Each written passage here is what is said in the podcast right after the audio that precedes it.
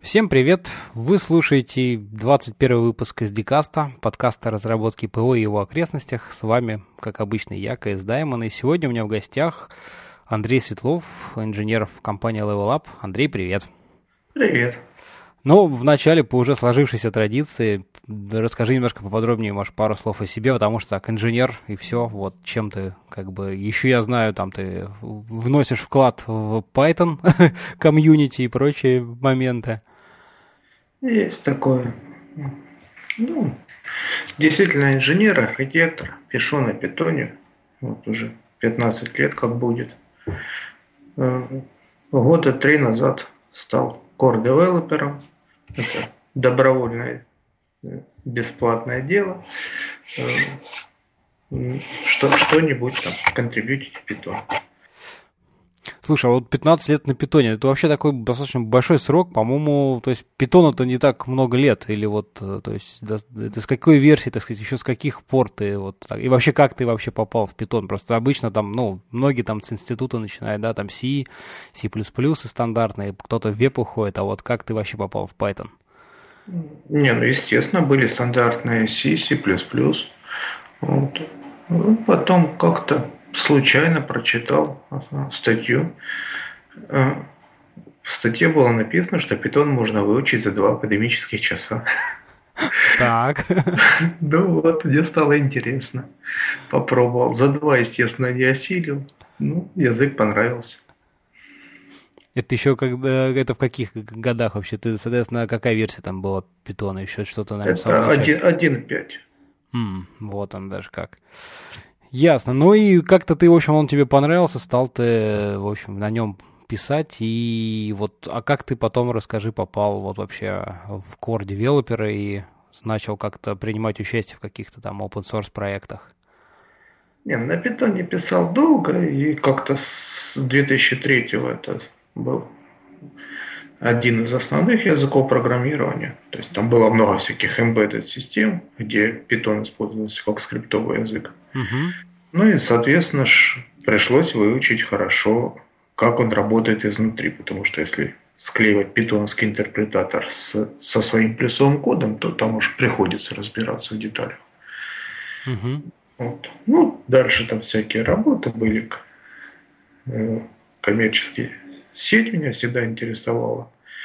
Э, ну, то есть э, веб, EDP, интернет, там всякие разные такие штуки.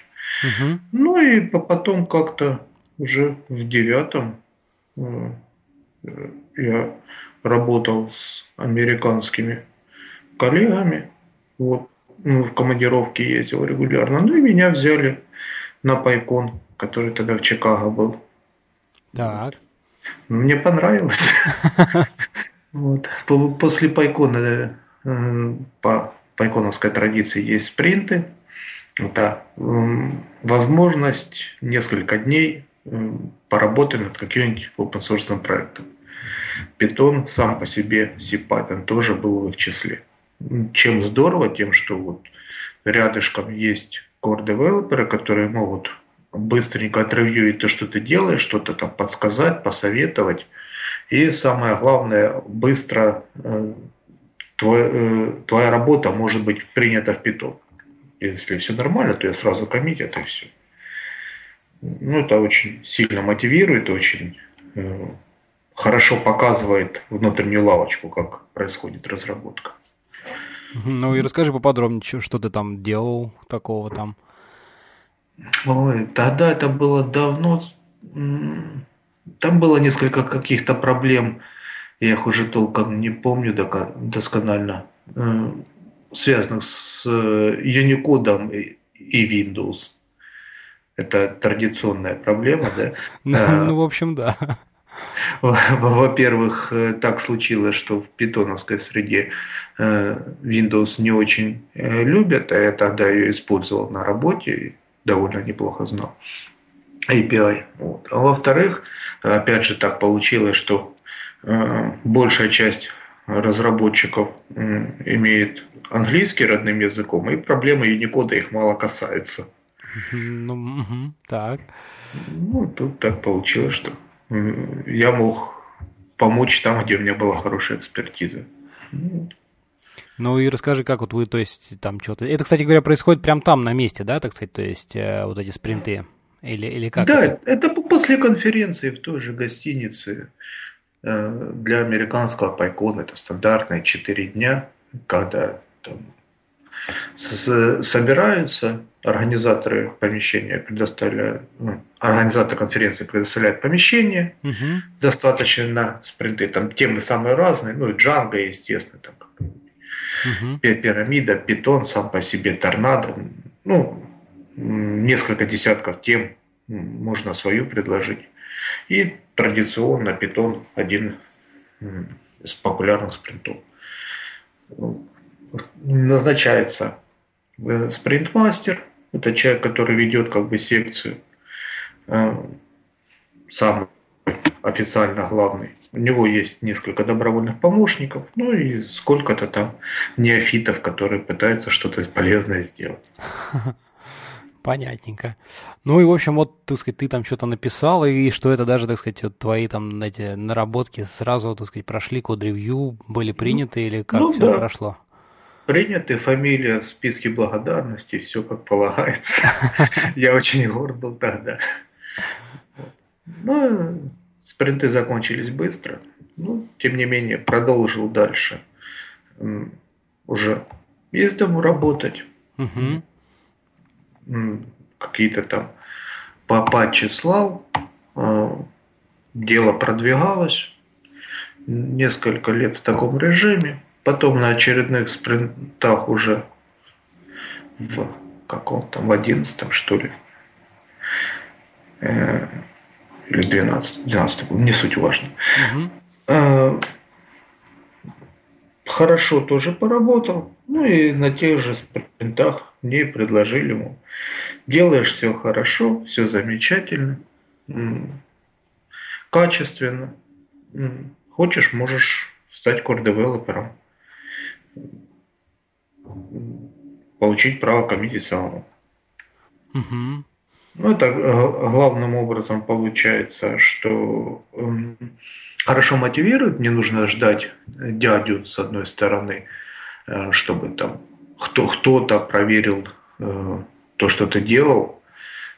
Проблема в том, что в питоне ишью, э, патчи могут висеть месяцами, даже бывает иногда, к сожалению, годами, никто на них не обращает внимания. Это правда. Есть более интересные проблемы, есть менее интересные, можно, есть разная экспертиза у core-девелоперов. В результате может оказаться, что вроде бы как и есть баг, есть к нему решение, но э, на это решение кто-то там э, написал свою критику, замечания, и дальше активности особой нету. Таких, к сожалению, проблем. Вот. Если ты сам core developer, то все гораздо проще, быстрее. Тоже нужен обязательно ревью, но как-то проще все происходит. Опять же, других core-девелоперов уже немножко, так знаешь, можно попросить по-быстренькому кого-нибудь отревьюить. Ну и все такое. Слушай, а вот расскажи немножко поподробнее, в принципе, как вот у вас устроен а, вообще процесс. Ну, то есть понятно, что open source, наверное, там все эти проекты, они в какой-то степени, да, схожи. Везде есть какие-то там ишьюсы, которые висят там месяцами, годами. А, вот с одной стороны, значит, один вопрос такой, то есть э, у тебя есть доступ, да, так сказать, э, прям коммитить, э, так сказать, на, на записи в репозитории, а у вас какое-то есть там разделение, кто за какие там модули отлича, отвечает, либо любой core-девелопер может коммитить там, сказать, в любое изменение, какое ему нравится? Э, может, конечно. Ну, есть э, по модулям там, ну, какое-то негласное люди, разделение, да, как лучше, бы Ну, даже не то чтобы совсем негласное. В dev-гайде есть перечисление подсистемы, там отмечены люди, которые вроде как разбираются. Но это скорее как э, люди, э, совета которых можно спросить. Угу. Или ревью которых можно получить. Ну, вещь, опять же, добровольная. Человек может быть в списке отмечен, но при этом э, в отпуск уйти или что-нибудь там Ленимо. Может быть, э, вроде как официально не закреплен за модулем, но хорошо помогать. То есть все, все достаточно демократично либерально. Угу. Вот. Э, есть бахтрекер, как у всех, есть э, парочка рассылок, e-mail рассылок, в которых, собственно говоря, происходит все обсуждение. Это открытые рассылки, читай, кто хочет. Закрыта только одна, в которых там иногда технические вещи обсуждают. Типа тех же самых ключей, прав доступа и так далее. Угу. Все остальное все могут читать, все могут писать. Из забаненных, по-моему, только один человек был. За, за, что, за что его? Ну, это был редкий тролль. А, понятно. Э, ясно. Слушай, а вот код-ревью, так сказать, вы как бы у вас какие-то инструменты вы для этого используете или как происходит? То есть, ну, обычно там, когда патч, я понимаю, да, прислали патч, ну, как бы тот, у кого есть право его там применить, он сразу, конечно же, там посмотрел, высказал замечание. А вот как, когда, так сказать, можно напрямую закоммитить, то как у вас вот э, именно? Ну, то же самое.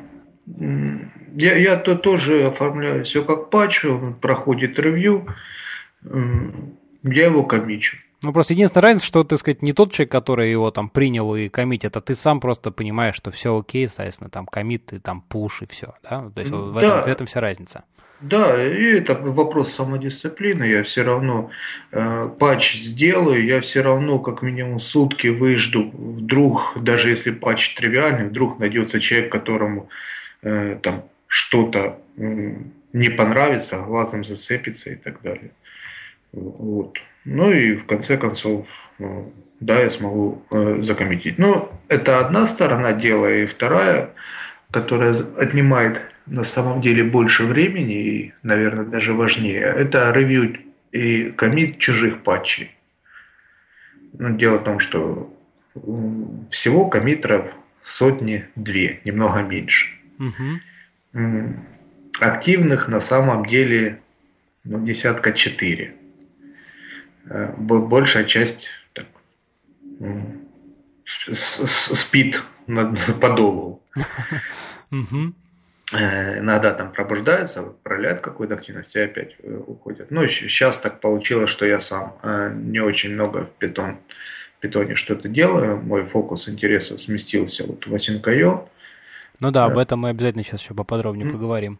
Ну и по по получается так, что людей, которые шлют патчи, их гораздо больше, несколько тысяч. Угу. И, и э, нужно чужие патчи ревьюить, высказывать замечания, где-то там поправлять авторов, ну и в конце концов коммитить то, что другие люди э, наваяли.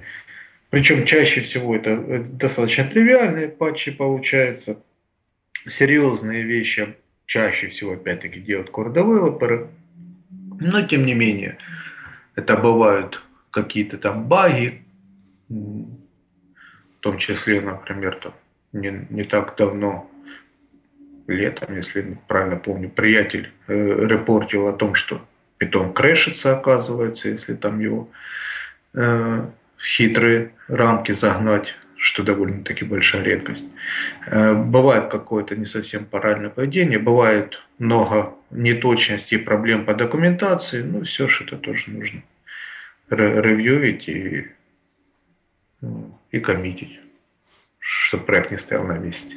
Ну да, да. Слушай, а вот, так сказать, там как-то обсуждение новых каких-то фич, вот там роудмапы, оно как, как происходит тоже? Это где-то ты говорил, там есть отдельная там, ну, закрытая рассылка для технических каких-то деталей, но а, в целом как бы какие-то вот, что не хватает, что нужно, оно как-то обсуждается сообществом или там, не знаю, гвида там, там как-то, или как вообще, вот есть какая-то иерархия вот в сообществе, в разработчиков? Ну, всегда обсуждается, естественно. Python IDS, Python Dev – это две рассылки, которые вот для, для таких вещей. Uh-huh. В идеях обычно э, еще либо не до конца оформлены, либо новые предложения. Python Dev – это больше по текущему состоянию дел. Э, если предложение какое-то более-менее нетривиальное, или неоднозначное, то нужно писать PEP, uh-huh. Pattern Enhancement Proposal. На PEP назначается эм, человек, который его заасептит. Раньше это все делал Ван Руссум лично, потом ему стало трудно.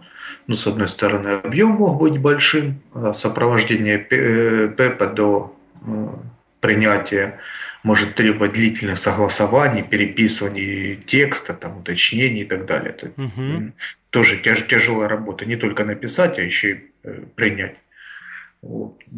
Бывали ПЭПы, в которых э, Ван Россум не, не вполне компетентен, ну, то есть не, невозможно знать все, и находились люди из общества, которые данную предметную знали лучше. И стали перепоручать иногда э, принятие ПЭПа другим core-девелоперам. Угу. Это называется ПЭП-царь. вот так вот. А, э, ну и после того, как ПЭП при, принят, э, да, он обычно вливается Python сразу же. Тот, кто его предложил, если вдруг еще не был коммитером, становится коммитером, чтобы иметь возможность в дальнейшем сопровождать свою идею. Угу. Ну и да, так все и происходит.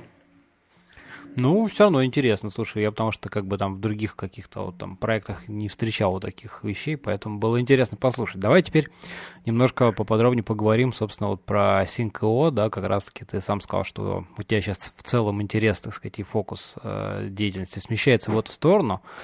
Вот, э, ну, хочется, наверное, начать немножко так издалека, может быть, да, там для слушателей кому-то будет интересно. В принципе, про вот асинхронность, да, вот, э, если раньше, может быть, это, наверное, было не так тема актуальна, то в силу возрастающей там нагрузки и параллельности ядер, увеличения количества, там, не знаю, ядер процессов, да, мне кажется, эта вещь как-то, ну, наверное, больше в силу увеличения нагрузки так стало очень актуально, да, и все про нее говорят, и вот библиотеки какие-то начинают появляться во всех языках, и как-то вот что ты про это можешь рассказать? Чуть лучше меня наверняка. Ну, идея на самом деле не в ядрах. Дело в том, что э, у современных серверов, если мы говорим о вебе, ну сколько там будет? Ну 8 ядер, да? 16 уже хорошая машинка. Можно раскошеливаться, ну, покупать более мощные системы, но все равно 64, 128, наверное, там предел того, что можно увидеть. Угу. А, вот. И э, э, одно ядро в один момент времени выполняет только лишь один поток. Если мы э, нашим сервером желаем обрабатывать большое количество параллельных соединений, это как раз вот веб, э, популярный сайт, куча народу идет по HTTP протоколу. Э, если еще и сайт продвинутый, модный, то там будут какие-нибудь веб-сокеты, которые требуют постоянных соединений. И э, если писать э, такой сервер в традиционном стиле, то получится, что на одно соединение открывается один поток, создается, э, и э, переключение между пользователями это получается переключение между потоками. Сколько у нас там одновременно? Тысяча пользователей на сайт пришло, ну значит нужно тысяча потоков. Угу. Переключение между потоками это довольно дорогая операция. Даже сейчас все еще дорогая, хоть компьютеры и быстрые. Э, но есть еще там э, э, другие детали не, не столь э, Ну важные, да, понятно, понятно, понятно, что если да, вдаваться совсем в детали, там много всего, но в общем и целом ясно. Так. А асинхронное программирование позволяет в одном потоке параллельно, как бы псевдопараллельно обрабатывать э, все, все эти э, тысячи соединений. Дело в том, что когда э, э, приходит запрос, то не нужно тратить все процессорное время одним куском. То есть обычно что происходит? Пришел запрос, мы его как-то там проанализировали, узнали, что нужно сходить в базу. Пока идет запрос в базу данных, этот поток исполнения может спать, ничего не делать. И можно, можно обрабатывать какого-то другого пользователя.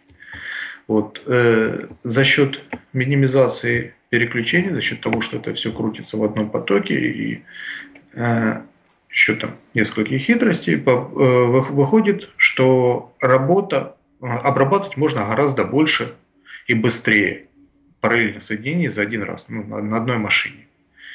То, что существует несколько ядер, ну это хорошо, мы распараллеливаем э, работу, и, если у нас э, сейчас где-то так тысяча, две, ну, при, примерно так, э, такой порядок цифр, соединений крутится на одном ядре, загрузив четыре ядра, ну, мы в четыре раза увеличим пропускную способность сервера. Вот и все. Угу. Подход интересный, многообещающий, но имеет свои сложности тем, что так сложнее программировать. Вот. Э, приходится что-то э, делать, э, и потом вот в традиционных системах, как Twisted, Tornado, как Node.js, когда данные готовы, то ты инструктируешь систему, чтобы вызвался callback. Да? Угу. В callback что-то еще немного посчитал, опять зарядил порцию дальнейших вычислений и снова прицепил туда callback. Вот, получается так, спагетти код. Э, писать в стиле с колбеками это не очень легко, не очень удобно для мышления мы все привыкли думать э, традиционно линейно, об, об, обычными, как алгоритмы пишутся, там же у них не, нет никаких колбеков, нет асинхронщины, вот и человек так думает. Угу. Ну вот Async.io позволяет как-то совместить достоинства и одного, и другого способа. Так, ну хорошо, расскажи тогда вот поподробнее, так сказать, вообще, когда и как. Ну, давай издалека, так сказать, да, вообще, вот э, как, как это появилась идея и, собственно, какие в ней основные такие моменты архитектурные заложены, так сказать. Ну, уже года три назад, как э, Ван Россел решил, что э, в питоне есть Twisted, есть торнадо, для синхронного программирования. Оба были на колбеках э, в то время. Эм, было еще несколько десятков менее популярных библиотечек. В общем, полный зоопарк. Э, и Гвида решил, что нужно сделать стандарт, сделать эталонную реализацию стандарта, чтобы асинхронное программирование можно было делать гораздо легче, чем на тот момент. Угу. Начал писать проект под названием «Тюлип». Э, когда спросили, почему «Тюлип», ответ был забавный. Э, ну, потому что э, примеры Twisted и Торнадо показывают, что хороший популярный фреймворк должен называться на букву «Т». Хорошая история. Ну, он полгода делал это сам, потом к разработке подключился э, Николай Ким, это парень, с которым мы вот IOHTTP сейчас делаем. Э, вдвоем у них дело пошло быстрее. Ван Россум как-то Коля отзывался, как если бы не этот сумасшедший русский, ничего бы не получилось. Вот. Слушай, уже, знаешь, все чаще и чаще вот такие проскакивают э, фразы про сумасшедших русских, да, я просто все время вспоминаю э, на каждом, по-моему, докладе про те самые, из Perils, да, про контейнер, они говорят, когда не пропихивали Крио, да, Checkpoint Restore in User Space, тоже, говорит, mm-hmm. вот, и когда Линус там Торвальд, что говорит, those mad Russians, вот, в общем. Ну, наверное. Да, ну это нет, это хорошо, это же здорово, что как бы наши ребята, в общем, так сказать, э, русскоговорящие вносят тоже такие серьезный вклад в какие-то проекты. Вот. Ну, да, да, извини. Это, это неплохо, конечно. Да, извини, что перебил, продолжай. Ну, потом я туда третьим присоединился. Ну, на самом деле было куда больше людей, которые помогали советами, но код писали вот так, такой компании. Угу. Ну и все, все это дело э, до, дожило до того, что под именем asyncio Tulip оказался просто занят на э, PyPI. Имя проекта было занято, пришлось переименовать во что-нибудь, так появился asyncio. И под именем asyncio библиотека вошла в Python 3.4. Это была э, изначальная такая цель написать новую стандартную библиотеку. Заодно проверить концепцию, заодно э, там, оттюнить сам э, PEP, сам стандарт. Ну и много было всякой работы проделано. Угу.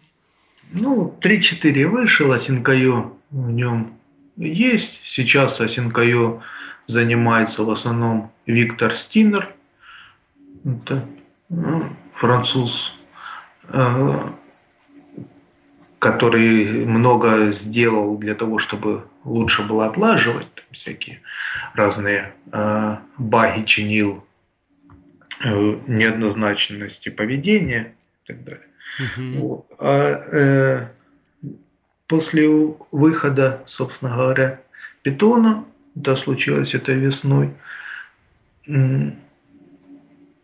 так получилось, что э, в Async.io есть сокеты, есть Unix пайпы, процессы, но нет того, что нужно обычному программисту. То есть там не было библиотек для баз данных, не было библиотек для HTTP, ну, ничего высокоуровневого. Угу. Были просто хорошие низкоуровневые интерфейсы, на основе которых можно было что-то строить. Ну и начали строить. Ну, как а, бы экосистему, скажем так, вокруг уже, в общем, вот именно выстраивать, то есть, бо, которая более приближена к простым там рядовым разработчикам, ну, именно не рядовым с точки зрения там, а в том плане, что более удобные интерфейсы, где не надо было так глубоко влезать в недри, в, в недра и вписать что-то, так сказать, много лишнего, да, то есть упрощать как-то взаимодействие. Ну да, такое, чтобы было простое, понятное, надежное, удобное. Такие библиотеки стали делать. Угу. А HTTP это то, что э, Ким в свое время писал, но оно было не готово, не э, выверено и не вошло в питон ну, по вполне объективным причинам. Ну, мы продолжили эту разработку. Сейчас это получается, наверное, единственный удобный э, веб-сервер на Async.io. Там еще с ребятами написал всякие библиотечки то для Redis, то для Postgres, то еще Ну да, там ZRMQ я тоже видел, еще что-то там, в общем, под разные. Да, и их довольно много уже получилось. Ну и на работе используем. Ну, вполне себе уже продакшн система получается. Если год назад не было ничего, то сейчас уже можно пользоваться. Со временем, я думаю, э, станет еще более популярной. И этот подход ну, получит долю своих почитателей. Слушай, ну а вот уже там по так, окидывая взгляд за этот период, как-то все-таки уже растет популярность, есть какие-то, появляются новые, так сказать, э, вот там желающие ребята, которые там контрибьютят какие-то, вот создают новые, так сказать, там библиотечки и вообще как-то активно, активнее начинают использовать Sync.io. Ну да, конечно, есть, я это вижу, вижу по количеству там предложений э, поправок в те библиотеки, которыми я занимаюсь, угу. количество скачиваний, там, вопросы на Stack Overflow. Ну, потихоньку дело идет. Слушай, а как вот э, обстоят дела там у тех же Твиста, Торнадо и прочих? Что, что с ними? Как, как бы они как-то просто этот, ну, остались где-то там, либо они тоже как-то изменяются, развиваются? Вот ты что-то знаешь про них? Ну, Твист это он замерз и замер. То есть э, выпускается новый релиз, но там ни, ничего серьезного не меняет и менять не будут. Угу. Twisted это была великолепная система тогда, когда ее делали. Э, и не, не было э, аналогов. Но она хорошо ломает мозг, с ней не, неудобно работать. Слишком трудно писать правильный код, особенно новичку. Слишком там, получается большие требования к культуре написания, к тому, как обрабатывать ошибки, исключения, э, как, как писать, чтобы не запутать коллег. Угу. Ну, с другой стороны, у этого динозавра есть славная история, куча библиотек под Twisted. Очень много э, пришлось в твистедовские исходники смотреть, когда э, писал для Синкайо соответствующие части, потому что у них там уже проверено временем, э, опытом, баги, особенности поведения на разных операционных системах. Это все ребята уже сами ну, прошли уже все эти прочувствовали. Да. Угу. да. Разработчики Твиста помогали советам очень хорошо. Вот, к слову, а, когда э, Кальдера спросили, а почему э, Twisted написан так, что э, его исходный код не PAP8, э, знаменитый питонский угу. стандарт форматирования. Ну, тот ответил, что, ну, извините, когда мы выпустили, опубликовали стандарт кодирования для Twisted, P8 еще не существовало вообще. Вот, так что можешь оценить какой-то динозавр. Ну да, да. А, вот. Там есть э, в Twisted inline callback, похожие немножко на yield from из Async.io, но в силу того, что э, yield from появился только лишь в Python 3, э, он другой, он меняет подход к программированию, он, он поддерживается там самим языком, в отличие от твистедовских программных Э, костылей в Твистеде не так хорошо, не так удобно все получается. Ну, это понятно, да, что, так сказать, написано ядро-то у них давным-давно, тогда просто таких вещей не было, им, конечно, приходилось это дело, так сказать, на программном уровне как-то реализовывать, там, эмулировать. Вот, я просто потому, что как бы они так и осталось, сейчас они там не, не, не захотели или не смогли как-то приспособиться. То есть это или просто было несовместимо, наверное, да, как-то вот. Там слишком много всего переделать, слишком тяжело. Ну, ясно. Э, в Торнадо получше дело стоит. Э, Бен Дарнелл тоже, кстати, очень хорошо помогал Синкаю. Постоянно участвовал в дискуссиях. Вот он начал менять торнадо в сторону более похожую на Асинкайо. То есть в третьем торнадо, например, э, колбеки были объявлены как эм, поддерживаемый, но устаревший подход, появились там фьючи, ну и немножко-немножко стало сближаться. Ну, Торнадо тоже есть э, свой старый код за плечами, который нельзя выбросить. Ну, Торнадо как-то немножко поживее. Он, он и поменьше получается, и его немножко проще менять. Угу, понятно. Ну, в общем, в общем, живут тоже как-то, кто, вот, кто может, кто хочет, тот как-то тоже пытается, в общем-то, быть, не отставать от передовых идей, да, насколько ну, я понимаю. Ну, конечно. Вот Торнадо, э, к тому же, еще много почитателей, много людей, которые используют эту библиотеку. Много кода написано под торнадо. Она будет еще жить очень долго и счастливо. Ну и хорошо, собственно говоря. Что ж. Слушай, вот ты так рассказываешь, что очень интересно, знаешь, что разработчики разных библиотек, да, других вот при, также принимали там активное участие там и советом, и какими-то другими помогали, да, так сказать, вопросами, э, делами. Это вот, э, мне кажется, возможно только, наверное, в таком вот в мире там, не знаю, open source каких-то проектов, потому что когда там, ну, навряд ли кто-то разработчик какого-то там проприетарного э, продукта, да, который там, значит, что-то делает хорошее, будет вот так просто открыто там помогать, советовать какому-то другому. Вот. Ну, там ему, наверное, по должностной инструкции запретят сильно уж делиться секретами компании. Ну да. Ну, я про то, что все-таки как-то вот э, сообщество такое, ну, доброжелательное друг к другу, в общем-то, и как-то помогает. Ну, кстати, вот тоже про это давай немножко поговорим. Просто э, ты как являешься известно, да, там, мейнтейнером и вообще разработчиком там неск- некоторого количества даже, не одной там, а нескольких разных там библиотек, вот, э, open source. И даже там вспоминая, не помню, кажется, в 2014 году, да, или, или в 2013 ты на каком-то вот DemConf выступал с докладами про там open source проект, как его там поддерживать, да, вот что-то такое было. Было а. Вот, поэтому вот немножко хотелось э, обсудить, как, в принципе, вот э, под, с твоей стороны, когда уже, так сказать, за плечами много э, лет поддержки, как вообще вот легко, сложно поддерживать open source проект. То есть все-таки вот многие, мне кажется, разработчики, ну, не всегда осознают, то есть думают, ну, что там вот на GitHub опубликовал, и вот и классно, все, проект, ребята, пользуйтесь. А потом, значит, типа, что у меня там ни одной звездочки нет, ни одного скачивания и так далее, да.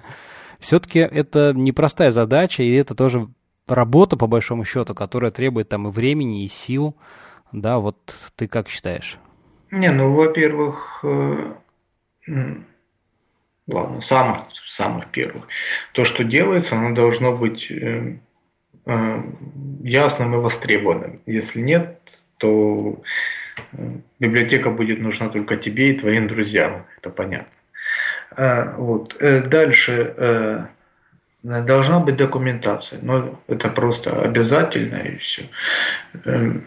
Когда разработчик видит новую библиотеку, он начинает с чтения документации. Если этого нет, если там как-то непонятно, сразу не заработали примеры, что-то не получилось, то библиотека просто откладывается. Ну, ищутся, ищутся другие ищется. аналоги, как бы, которые, где, где все будет хорошо сразу, как минимум, да, я правильно же понимаю? Да, конечно, так, так, так и есть.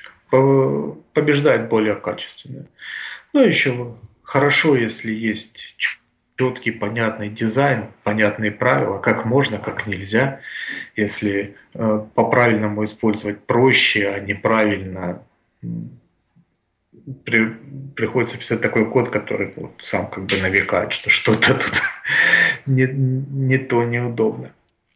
Слушай, э. слушай, ну вот здесь сразу про архитектуру, знаешь, тоже много есть интересных моментов. Вот, э, ну, как бы, с одной стороны, значит, вопрос такой, да, наверное, может быть, для начала. Э, надо наверняка, конечно же, следовать каким-то стандартам общепринятым там в данном языке, на котором ты там пишешь какую-то библиотеку, да, но это более-менее, наверное, очевидно. А вот такой необычный вопрос, смотри, вот, ну, если ты пишешь не какой-то там конечный, там, не знаю, продукт или какую-то, не знаю, там, интерфейсную вещь, а именно какую-то там библиотеку, то есть, которая позволяет там, у которой есть там набор API, да, который позволяет что-либо делать. А, вот, кстати, такой, как ты считаешь, нужно ли заморачиваться и там очень сильно вот там проверять, э, там, не знаю, вот вывод там чего пользовательский. Вот, ну, я к чему просто как-то пытаюсь сформулировать, что это же все-таки библиотека, которую будут использовать не рядовые там пользователи, да, а в конце концов другие программисты. Вот. И надо ли заморачиваться всегда, чтобы там как-то вот э, там обработчик ошибок, э, еще что-то там, какая-то проверка данных там на корректность. Либо части этих вопросов можно на самом деле там опустить и оставить на плечах уже тех, кто будет использовать эту библиотеку. Вот как, как ты думаешь? Ну, на самом деле лучше не надеяться, что пользователи сами быстренько сообразят, э, в чем э, была проблема. Критерий очень простой. Если код ломается, э, то код ломается и причина не ясна, начинают об этом спрашивать, не знаю, там, писать э, бай, создавать, писать письма и так далее, то нужно, естественно, э, делать проверки строже, э, исключения обрабатывать лучше и так далее. Вот, то есть тут очень простой критерий. Практика сама показывает, вот какой необходимый достаточный уровень. Ну, я к тому, что, то есть, может быть, на первых этапах, там, да, в первых каких-то релизах можно, скажем так, эту, эту часть опустить, но при этом как-то в архитектуре заложить, чтобы это в дальнейшем, возможно, было расширяемо. Да, вот, в принципе, э, как бы архитектура вообще ключевой момент, конечно же, да, там любой там библиотеки, проекта. Вот ты какие-то советы или рекомендации можешь по этому поводу дать? Как, на что надо обращать внимание при разработке, там, и как в дальнейшем там не сломать обратную совместимость, да, потому что это тоже такая вещь, если ты что-то опубликовал и там, не знаю, выпустил релиз там 1.0, и вот у тебя там есть два метода, там, get, set, а потом ты решил, что не, get не очень, поэтому я сделаю там, не знаю, какой-нибудь другой там put вместо него, да, вот что-нибудь такое, то это, наверное, многие очень обидятся, расстроятся. Ну, это, э, смотри, это сразу э, целый да, ворох вопросов. Ворох, ворох. Вот давай потихонечку распутываем его. Ну, во-первых, э, нужно стремиться к тому, чтобы дизайн был простым, понятным, объяснимым. В этом, кстати, очень хорошо помогает документация если ее создаешь одновременно с кодом. Э, в коде можно как-то там написать так, что э, ты понимаешь почему, ты понимаешь, как оно работает, и э, себя можешь убедить, что в принципе все нормально. Если ты пытаешься это дело потом описать в документации и понимаешь, что тебе описать сложно, то, наверное, людям будет еще сложнее библиотеку использовать. Угу. Если трудно рассказать правила игры, то еще труднее этим правилам следовать получится. Э, ну, это первое. Второе – отладка. Если отлаживать э, библиотеку получается неудобно, то, скорее всего, с дизайном что-то не так. Программисты – люди ленивые, любят, чтобы было удобно, чтобы, если ломается, то ломается понятным образом, чтобы в отладчике можно было пройти, проверить, как, как-то посмотреть. Если это не получается, ну, наверное, это признак проблем. Слушай, а вот тут, кстати, вот немножко вернемся, да, там на, на пару шагов назад, вот про отладку всяких асинхронных, э, асинхронного кода, насколько его просто легко отлаживать и какие-то, то есть это же не так, наверное, тривиальная, не такая тривиальная задача, как там простой линейный код, когда там по шагам, да, там next step, и вот все хорошо. А когда у тебя вот и везде такие синхронные вещи, там генераторы, там гилды и так далее, там крутины, как, как здесь вот а вообще отлаживать? Есть какие-то для этого дополнительные инструменты, либо там, ну вот, я просто не знаю, расскажи поподробнее. Да нет, все как раз просто.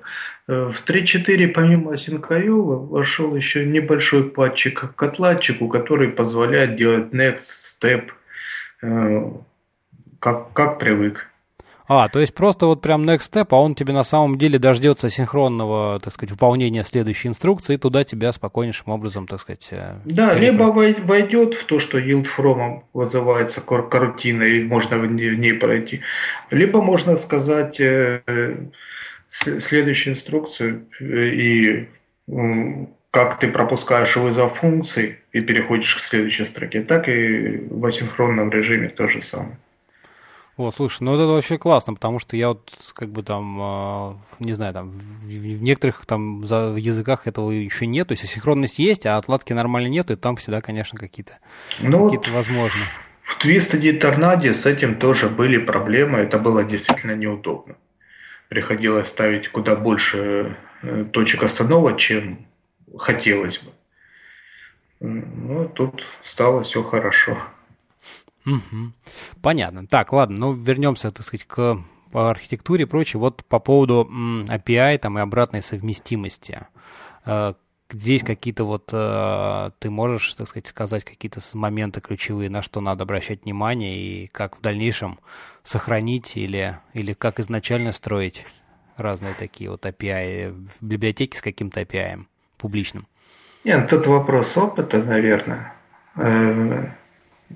Гарантировать, что ничего не сломается, крайне сложно. Но с другой стороны, есть э, понятная процедура, как э, обратную совместимость ломать. То есть должна быть документация, должен, должны стоять deprecation, deprecation warning, документация указываться, через несколько релизов потом то, что э, объявлено как устаревшее, э, выбрасывается. Ну, как в питоне, собственно говоря, поступают. Ну, я к тому, что то есть не, не, не надо, если вы вдруг надумали там в следующем релизе поменять API, а полностью старый удалять, оставлять только новый. Это ну, крайне нужно плохо. Дать время, нужно дать несколько релизов пользователям, чтобы они успели переключиться. Это обязательно, конечно. Угу. Вот. Э, так еще по дизайну, ну, из общих соображений э, это, кстати, правило вот э, Ван Росс довольно четко формулировал при э, работе над Async.io, что э, стоит не, по возможности не давать пользователю библиотеки наследоваться. То есть наследование это штука хорошая, угу можно строить э, дерево наследования, иерархии классов, это все классно. И пусть э, все эти иерархии остаются внутри библиотеки. Э, когда человек библиотеку использует, желательно, чтобы ему не приходилось лишний раз от чего-то там наследоваться, переопределять часть поведения. Это не сильно удобный и довольно опасный метод. Ну, то есть, как бы, чтобы он больше использовал, стараться сделать твою библиотеку, по сути, как черный ящик с понятным там интерфейсом взаимодействия, не, не, не, не давая ему возможности влезать внутрь и что-то там, значит, действительно как-то там наследоваться или так далее, переопределять что-то. Ну, вопрос не только в черном ящике. Эм, э, в качестве альтернативы наследования часто называют агрегацию. Ну, то есть, это когда эм, создаются меньшие классы, Э, не, не наследуется от э, возможно, множество наследования с кучей миксинов, да, угу. и, и потом как, как-то все это счастье работает, наступает друг другу на пятки иногда. Ты думаешь, что это ты объявил у себя перемену, а на самом деле перемена с таким же именем где-то там в базовом классе была. Я такое несколько раз видел. И это ломает довольно страшно и довольно непонятно код. Еще там всякие разные могут быть особенности. А э, когда объявляется простой интерфейс, ну то есть э, тот же самый ABC, питоновский, абстрактные базовые классы, объявляется класс с несколькими методами, которые нужно переопределить, в котором нет никаких данных, и это просто интерфейс интерфейса. Угу. Э, и экземпляры этих интерфейсов э, куда-то там спускаются в библиотеку. Ну, то есть для логирования, для чего-нибудь там еще. Так, я, наверное, очень общечно как-то рассказываю, но, к сожалению, без... Э, Не, ну, а, понятно, что в каждом конкретном примеров. случае там, да, надо показывать. Ну, и общая идея как бы понятна, да, что используют всякие там механизмы, не знаю, там dependency injection, либо еще что-то такое вот. Ну да, вроде того. Как э, разделение на отдельные кусочки, отдельные концепции, каждый из которых можно проще, понятнее писать, что она делает и что она не должна делать. Это гораздо проще, чем собирать в одном классе с теми же самыми миксинами и, и сложным запутанным деревом наследования нужно функционал. Твист это тема решит, кстати. Там бывает классов по 20 где-то базовых. Разобраться, как они между собой взаимодействуют, не всегда легко. Ну да, честно говоря, там несколько десятков это такое попугающее число там. Э, понятненько. Слушай, а вот еще есть такой вопрос по поводу там вообще релизов, э, их там важной, важности их периодичности, там роудмапа, то есть как бы вот что ты на эту тему скажешь? Ну, проект э, сам живет и сам диктует, когда надо. То есть частые релизы это не страшно на самом деле. Ну, а вот э, скажи, как бы оно действительно настолько нужно, частые релизы? Просто как бы многие проекты, там, не знаю, Mozilla и прочее, да, переходят на такие вот частые-частые прям релизы, там, в продолжительности несколько недель. Хотя до этого все, в общем-то, по-моему, довольно-таки неплохо и без особых каких-то проблем жили там с релизами, там, периодичностью или вообще даже без периодичности. Ну вот как бы назрела пора, так сказать, набралась пачка там каких-то, я уж не знаю, изменений, да, нового функционала, ну, сделали релиз. А вот сейчас как-то все это ставится на такие большие вот русла. Это больше маркетинг, либо это действительно в этом есть какой-то плюс вот в более частых циклах релиза? Ну, плюс всегда есть, конечно. Э, релизы стоит разделять на major и minor. Да? Э, большие релизы приносят новый функционал, а мелкие это просто багфиксы. Нового функционала нет. И вот э, с багфиксами ну, удобно выпускать их так часто, как получается. То есть э, практическая ситуация. Тебе постучался человек, сказал так и так, вот есть проблема в библиотеке. Ну, вместе Э, глянули, разобрались, или э, человек этот патч прислал, либо его баг-репорта было достаточно, чтобы что-то там сообразить, починить.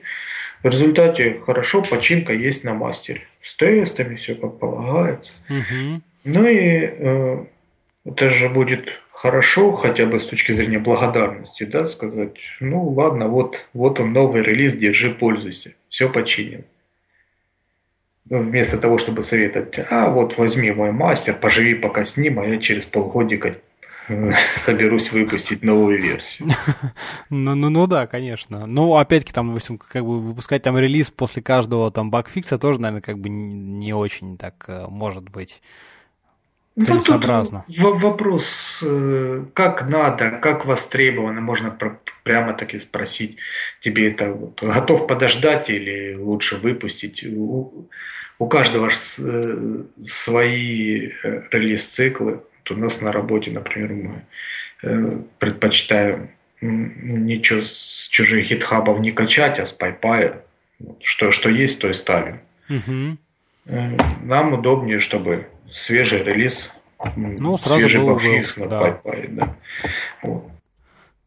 Ну, в общем, я к тому, что надо, надо в общем, э, общаться с, со своими, так сказать, пользователями, да, своих э, проектов и понимать, когда что надо выпускать. Наверное, ну, общаться так. с ними всегда надо. В конце концов, э, библиотека, продукт без пользователей, он никому уж не нужен.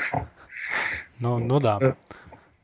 Э, общаться приходится ну, более-менее много.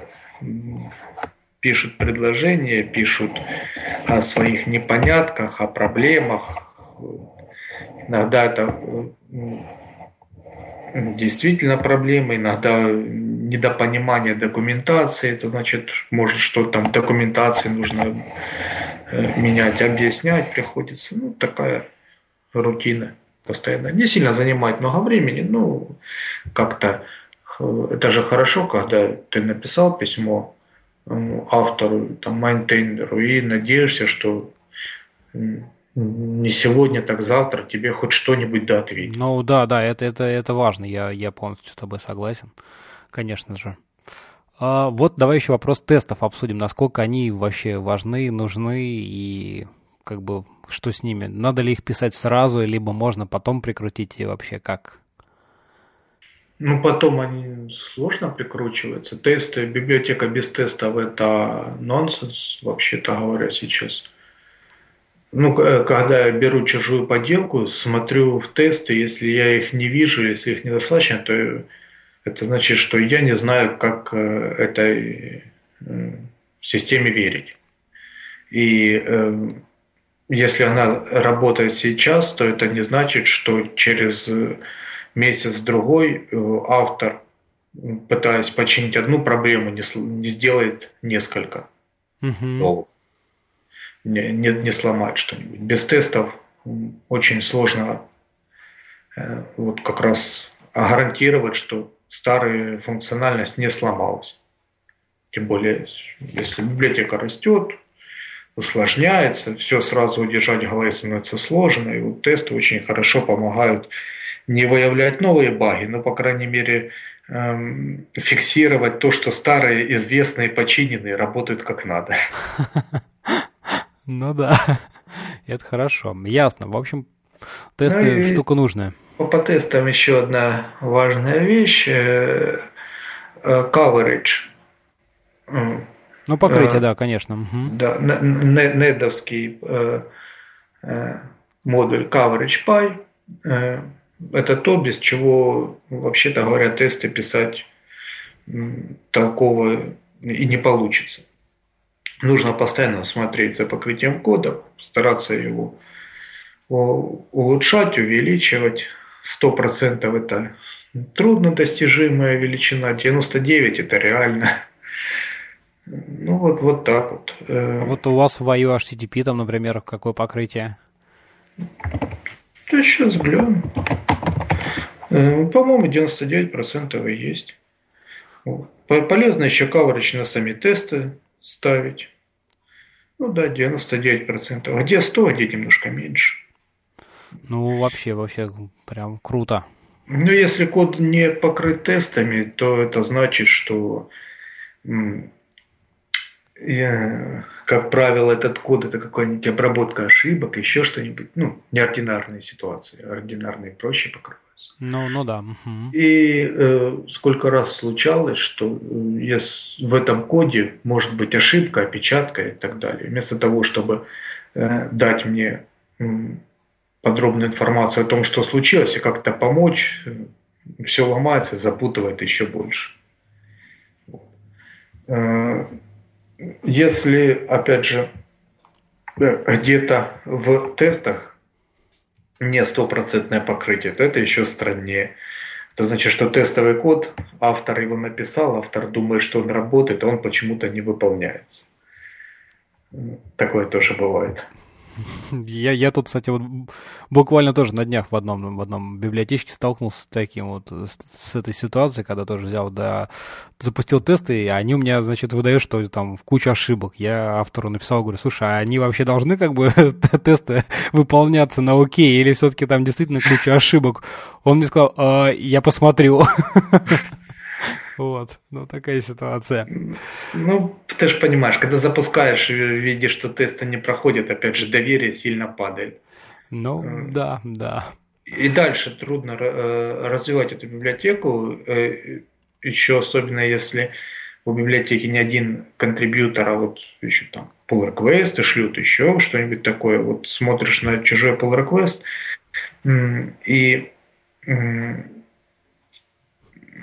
без тестов сложно гарантировать, гораздо больше нужно приложить усилий, чтобы сказать, что pull request не ломает текущего функционала.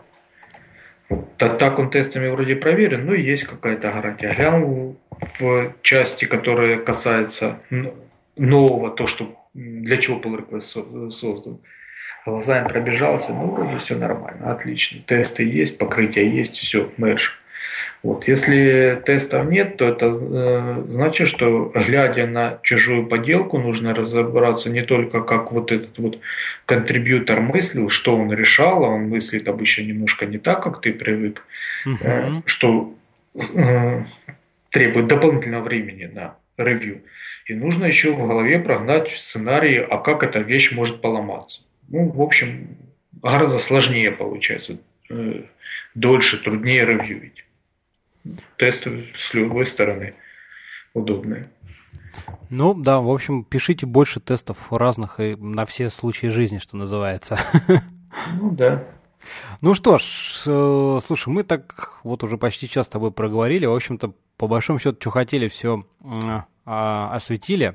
В конце, ну, спрошу, что ты можешь посоветовать, не знаю, там, разработчикам, которые вот только начинают э, или подумывают написать э, или открыть код какой-то своей библиотеки и как-то выложить ее куда-то в open source, вот какие-то допутствия, слова, советы, что скажешь?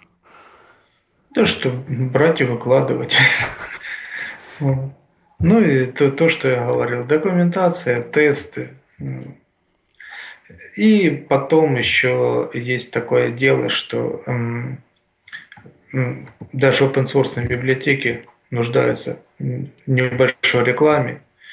Ну и сто, стоит, а если уж вещь достойная, об этом где-нибудь попробовать порассказать. Угу. Ну, там, в смысле, какие-нибудь там, не знаю, конференции, списки рассылки, еще что-то вот такое, да? Да, хоть где-нибудь там в Reddit написать, тоже бывает помогает, еще что-нибудь. Ну вот э, привлечь внимание людей, чтобы э, появились первые пользователи. Ну да, дальше, если продукт хороший, я думаю, что сарафанное радио самая лучшая реклама, какая только может быть. Ну да. Ну что ж, на этой позитивной ноте предлагаю закончить этот выпуск. Спасибо тебе большое, Андрей, что пришел. Вот, было очень интересно. Тебе спасибо. И всем спасибо за слушание и до новых встреч. Пока-пока. До свидания.